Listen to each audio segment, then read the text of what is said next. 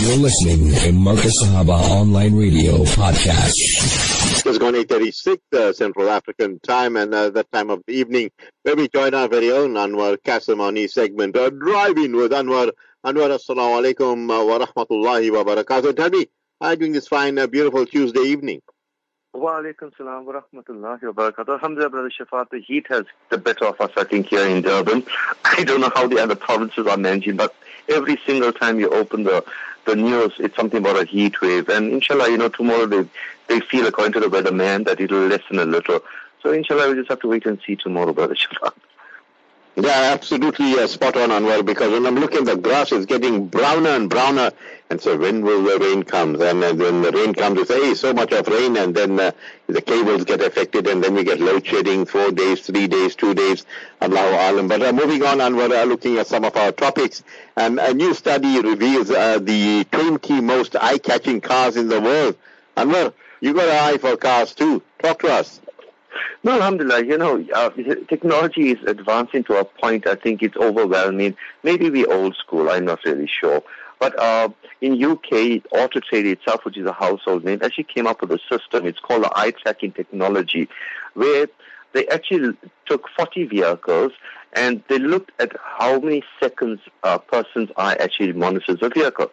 And in so doing, they figured out that, you know, this is the most popular and these are the unpopular vehicles. And the aim is to actually develop and design uh, future cars with this technology. How far it is true, I'm not really sure.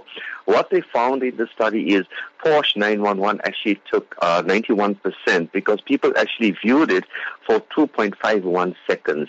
And second runners up to that actually the um, F40 and 1980 uh, vehicle. Obviously, the car at a speed of 300 odd kilometers an hour, and you know, and the Lexus. So they came in at 88%. My point being, you know, when it comes to all this technology, uh, they actually found that 60% of of the people actually viewed the expensive cars uh, first, and thereafter they went. Very few actually viewed on the electrical vehicles. You know, the EV vehicles has remained more I'm not really sure, about what they aim to get off it. I, I, just personally believe that, you know, with all this technology, I'm bound to admire a sports car. So I'm obviously going to look at it a little longer than a standard uh, vehicle. And that is what I believe that came off it. But obviously, because of the technology that they uh, spent, uh, they grafted into it, um, they feel that it has a dual purpose. So I, I'm not really sure about that, really. I give you full marks in your analysis there because, uh, yeah, obviously the sports car, everyone will look at it because it's uh, different uh, to the normal cars. And, uh, you know, uh, as you said, uh, you know, the eye catchers are the, the, cars that are not the normal cars. but this is a human trait, you know, always to look at cars. And how many of them get that feeling, hey, you know what, I wish I had this car, I want that car. how many of them are oblivious or, you know, they say, ah, good luck to him and so forth. What's your thoughts on that, Anwar? I, I personally believe I'm not one to chase dunya things, you know, especially vehicles. I feel a, a vehicle takes you from A to B. It's a good mode of transport. It's reliable. It suffices. That's my personal opinion. But I do admire luxury cars in the sense of sports cars, especially the Ferraris, Lamborghini, uh, the height of it, the design that goes into it, uh, the carbon fiber bodies. Yes, I am intrigued by all that there, most definitely. You know, but uh, I, I suppose a lot of people might just feel, you know, for that moment they get caught in this rut where they actually feel they're somebody they're not, you know. So a lot of times you'll notice in social media, you know, kids especially, they, they love these sports cars and people allow them to sit inside. You see the faces are overwhelmed with the smiles, you know. So I suppose it just takes you to another place uh, just for that moment. It's good as you're leaving your home that has all the necessities that you desire, and you go actually book out in the hotel, and it's got actually less amenities that you'd expect, but somehow you get to enjoy yourself much more. So I suppose it's just a, a, a free or getaway from your mind, I would put it. I tell you, Anwar, you're putting a chuckle here. You're putting a smile on my dial because you said, you know, this person will go driving that car and you hey, check me out all the time. He's got a big OD from the bank and, you know, well, he's paying for everything. But, you know, he's got this meretricious look about him and showing the meretricious car to everyone. And then you find that individual when there's a function, he'll put the car at the entrance and he'll open the boot 20 times, you know, just to tell the people, hey, check me out. I own this car. I'm not, how, how many characters you know that do that? I mean, it's, uh, sadly, I I know quite a few, Anwar. You know, I, it, it brings me back to the time when I had my GTI. Uh, many, many moons back. Obviously, I was immature. I was young. I was a speed freak at that period of time. I held the fastest Golf 1 GTI in Durban for quite a while. And uh, obviously, it was a racing thing where we used to actually race against his cops. And that time they had this Ford Sapphires. It was called the Blue Flame Motors. I'll never forget the M3s just came out of that period of time. And obviously, from robo to robo, we could actually so-called bang them. You know, we were very quick. The GTR was exceptionally fast. But then you come to a robo that's a distant, you know, and then obviously you'll drive your vehicle, but you'll never take off, you know, to race the guy, and you back off, and he gets frustrated with you because yeah, he's sitting in an expensive vehicle, and you got this moderate, small car, Golf as such, you know, and you beat him all the robots, and finally when he gets the opportunity, he gets frustrated because you actually back out of the race exactly the same. I, I suppose everything to do, you know, uh, the the world we live in is a social world in the sense that you have to meet expectations of others, not to yourself. And that disappoints me because you find that everyone is digging deep into pockets when there's no more money left. They put themselves in dire straits when it comes to debts, you know, just to keep an image because the society expects you, you know, to be on that level at all periods of time. And I do have friends, Shafat, who's actually exceptionally rich and they drive modest cars. When I say modest cars, they drive one liter vehicles, standard vehicles. You will never say they are wealthy in any sense. You know, so I suppose it's left to the person themselves what image they want to portray of themselves, and I, I suppose the long-term effect will be how would they want to be remembered when they leave this dunya, and that I think is an important aspect of anyone's life. Yeah, absolutely, and uh, the anecdote, the love of this world is a source of misery, and you know, the more you want the dunya, it's like drinking salt water. The thirstier you become, and uh, while remembering the BMW E32 7 Series. You remember those BMs? They were quite popular, Anwar. Most definitely. I, I, think what happened, you know, in that era, it was actually produced in 1986 to 1994 one of the most remarkable luxury vehicles. BMW at that period of time, Mercedes didn't adapt much to modern technology. So BMW held the reins for a little while. Now, with the specific BMW we're talking about, the E32, they actually won the car of the year in 1988. And the following year, I think it was, uh, they went against some uh, radical cars, I'll put uh, some of the sports cars, because that is the league they're actually placed in. And some of the aspects of this vehicle, you know, although it was such an early developed vehicle. It was actually developed uh, I think I remember clearly, right? And it, it, took him about four years to design this vehicle. And one of the very few uh, vehicles that actually came out with L taillight because they considered when you turn in that people could see your, your lights, your indicators as such. Uh, it came with uh, double glazed windows. It came with traction control. It came with all the frills. The beauty of this vehicle, what made it extraordinary at the time, it came with xenon lights. Now, xenon light, it became a standard feature in most of the modern vehicles that we know of today. But at that period of time, it, it was really a breakthrough in technology when it came to these vehicles. And in total, they sold, I think, somewhere to the tune of 311,000 of these vehicles. Somewhere along the line, Alpina, I remember the time when I was in school, you get Alpina development. So they got hold of those BMWs. And if you look at the 730 to 735, uh, the uh, uh, 735i, I would put it, right, and the 750i that had a limited speed of 250 kilometers an hour. Because in that period of time, I remember reading up an article about this because the limit in South Africa is 250 k's an hour. Every vehicle that is imported, even a sports vehicle, has to be limited at 250 k's an hour. I am not really sure where you know uh, actually utilize that 250 k's, but that is the laws of the country. And this was one of the vehicles that actually came in with that limit. And when Alpina actually got into this vehicle, they, they created a 4 liter 740i, and only seven of these were produced. Then they went up to uh, producing uh, the B12, the 750i, which was 304 of them were produced. So they became iconic also at this uh, period of time because of development. Alpina, that's why you'll notice a lot of BMWs as powered by Alpina as such, or Alpina in the back of the windscreen, you know, just to display the fastness or the production of that vehicle. At that time, being a heavy vehicle, or close to, I think, two tons, the 7 uh, series was, you know, it had a top uh, uh, 0 to 100, I think it was just over 10.9 seconds. You know, some claim it was 9.9, but uh, generally when uh, the, the uh, car magazine at that period of time did a run, it was actually 10.9. So I'm not really sure whether it was weather permitted, uh, permitting or such, but uh, that is the, the figures they got that period of time. The beauty of this vehicle, if we consider the aspect, you know, I'm actually looking to buy a small vehicle at this present moment because of fuel economy and to run around. And the average vehicle starts for well over 200,000 rands. I'm talking about the one liter at the present moment. Now, at this vehicle, being as luxurious as it was, it sold in 1989 for 139,000, which equates to, I think, just over 1.3 million in today's times. Yet today, for 140,000, you can barely buy anything by Shepherd, let alone a new car. You know, you, you're barely lucky to buy a demo car. So obviously it was an iconic vehicle at the time. Uh, you know, it was said that a lot of gangsters use this cars and mobs and such because of the so-called bulletproof window because of the double glaze. But it made a mark and a name for itself in that period of time right until 1994. Well, uh, well, yeah, I remember that uh, quite a few of our uncles had it, and uh, yeah, some of uh, our friends also.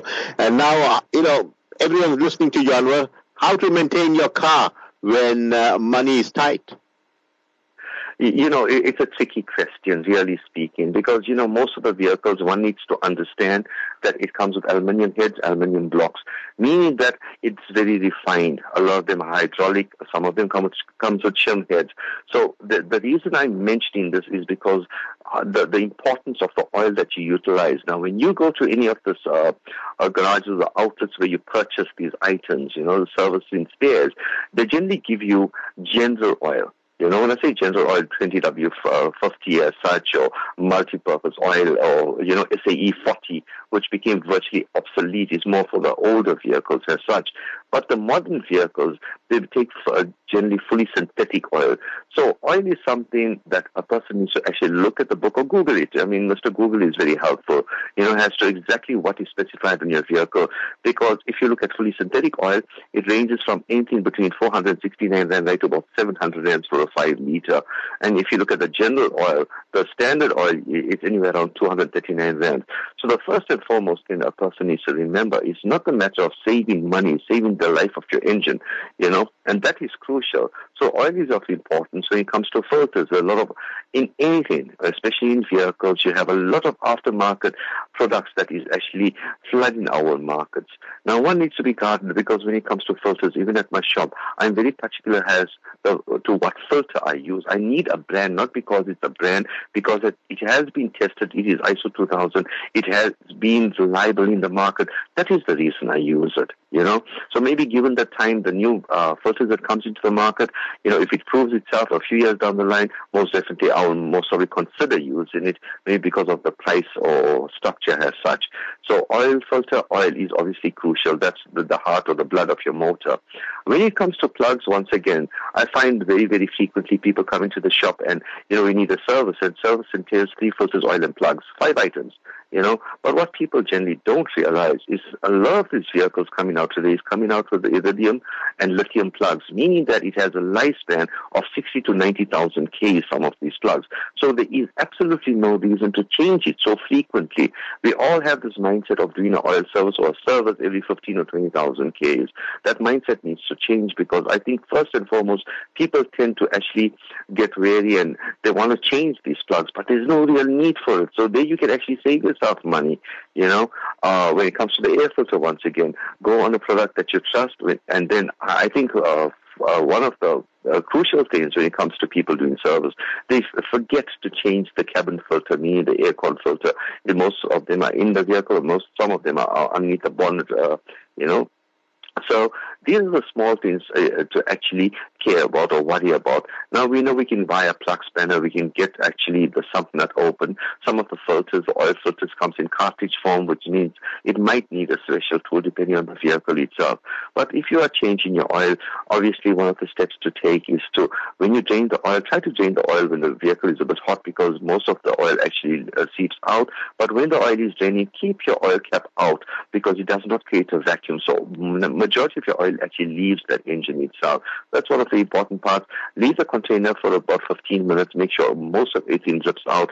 Then after, put your new washer, close it up, and then you can fill your oil, obviously after your oil filter, in accordance to what is specified for your vehicle. You find people have five liters, a little extra oil doesn't really matter, but some vehicles take 3.8 liters. So here you, you actually fill over a liter extra, you know, thinking that it'll actually safeguard the life of your motor, which is totally wrong because generally what happens when you fill too much of oil in your motor, it actually creates too much of pressure in the sub case or the crankcase as, as we know it, and you start busting seals.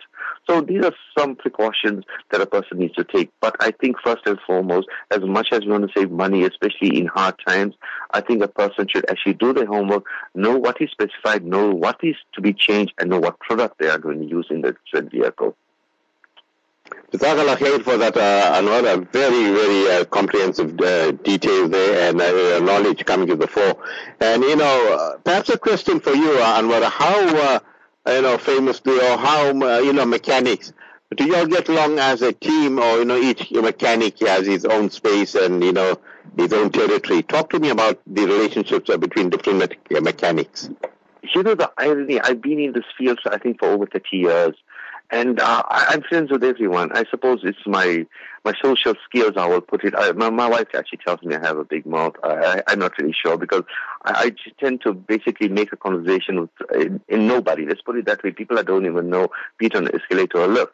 So I'm basically friends with everyone. And but you do find that uh, competition uh, rears its head, especially amongst people in the same specific field, especially if you're in a close knit area itself.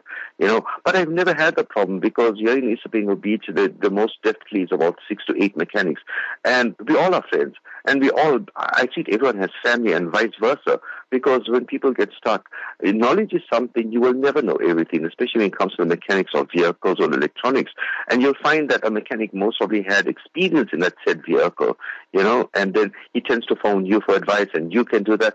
So you, you become a family, you know, when it comes to this field. And that is the way I look at it. That is the way I live my life for all these years. There is no competition, Darshafat. I, I've never looked at, uh, that uh, another mechanic has competition. Never did. Because for somehow your your rizq and your rozi actually comes from Almighty. So it really doesn't matter to me, and that is the way I've always performed business. You know, Anwar, another point is, uh, you know, many say that mechanics are always busy, and some mechanics like yourself have cars lined up. And uh, you know, how do you meet the deadline? Because uh, when people come to you, they want they're looking at Anwar Cassim. They want Anwar Cassim to do the job, and if they're not happy if Anwar didn't do it, how do you uh, manage to uh, uh, appease or please your your customers?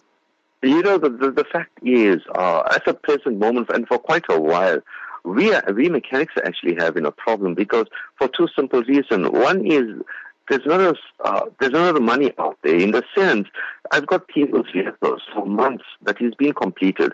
Now, as a mechanic, you take a small tender deposit and you actually utilize your own money to actually put into a, a person's vehicle or a customer's vehicle. And obviously, when it's done, and obviously the the, the monthly uh, aspect of this vehicle is actually considered and agreed upon two parties. Uh, you know, before the work commences. I mean, that's how I always dealt in business. And when the work is done, you find your, your customers tend to avoid you. I've got the I got the new BMW. I got quite a few new vehicles. I got vehicles actually parked at friends' house because of space. You know, so I do have that problem. I, I do have the problem where people are always short of money and they disappear thereafter. So when it comes to the efficiency of actually turning around vehicles, we've never had that problem. What we do have, we encounter those two problems, and we also encounter a problem when it comes to specific spares on vehicles. You know, a, a, a good example, I'm doing the new X-Trail at the moment, and this vehicle, you've got to go online to actually, we changed a thing called a BSI on this vehicle, you know, a body control unit. And uh, even the agents can control, uh, cannot do this job specifically because it is a complete unit, all the electronics of the vehicle, and that entails seven different boxes, which lands an arm and leg. So we try to actually save the customer money, and that's where we, uh, you know, we might fall short because of the systems or, or the programs are not in place, you know, but never did I have a problem where we procrastinated on a job as such, no. Yeah, and uh, you know, moving on. Okay, and the person can't pay you, and uh, what happens there? Do you charge people for storage? You know, that is, I've never done that as yet. Really speaking, I, I most probably, uh, when it came to uh, vehicles that was uh, in, liable for insurance, yes, because it did occupy space at my premises. Uh, at the present moment, I've got about six or seven vehicles. I've got a the 2016 Ford. This is an example, a 2016 Ford Focus that is uh, Ford Fiesta uh, that is lying uh, with me, and that vehicle is lying from last year January. You know, so it, it's just over a year, I would say. And the customer phones me every now and again, and she doesn't have money, and she's trying to look uh, allocate a job for herself, which doesn't pay well, and it, it's a list that goes on. I, I think we mechanics hear the best of excuses. Some of them, obviously, not everything is not truthful. You know, so no, when it comes to uh, a person who is a private person, I've never charged, uh, you know, or uh, any money whatsoever when it came to storage. I, I do get a bit uh, agitated at times because space is utilized, and then I just move the vehicle from my workshop into somebody's yard as such. So it actually it does not affect me when it comes to my business itself. But uh, no, definitely not. Yeah, and well, and then uh, you know you get the call out fees. Uh, people call you, but uh, people like yourself will go and give a quote uh, to someone uh, you know, you charge for call out fees and uh, maybe, you know, uh, the pollsters will do it and some won't even do it. They'll say, okay, no, no, call out or quotation is for free. What's your thoughts on that? Should the, uh, those that giving uh, a quotation give it for free or should they be charging for call out fees? Or what's your thoughts on that? Yeah, Alhamdulillah, I don't believe, I, I, I think I might have charged once or twice when it came to call outs. The reason being, I come uh, but highly recommended in this field, you know, with no self-praise whatsoever. So obviously when a person is stuck or no matter where it is, be it uh, far away, whatever, I will utilize my petrol. And I feel it's embarrassing to actually ask them for a call-out fee. Because remember, you're going to go your diagnostic machine all the way there. You, it's going to cost you some money. But the chance are 90% that you're going to get the job because that is the reason you get called out to this premises, to this said person. You know, so Alhamdulillah make sure that I, I don't really charge a call-out fee because I do get the vehicle in and the, the loss that is incurred by traveling or for the time that we use, uh, I think, you know, we actually cover it in the actual cost of doing the repair at our premises. And most of the vehicles are actually towed to us. So it's not something I would actually recommend because really, you know, some people do want to fish around, but generally I advise and I, I listen to people's problems over the phone. I advise them accordingly.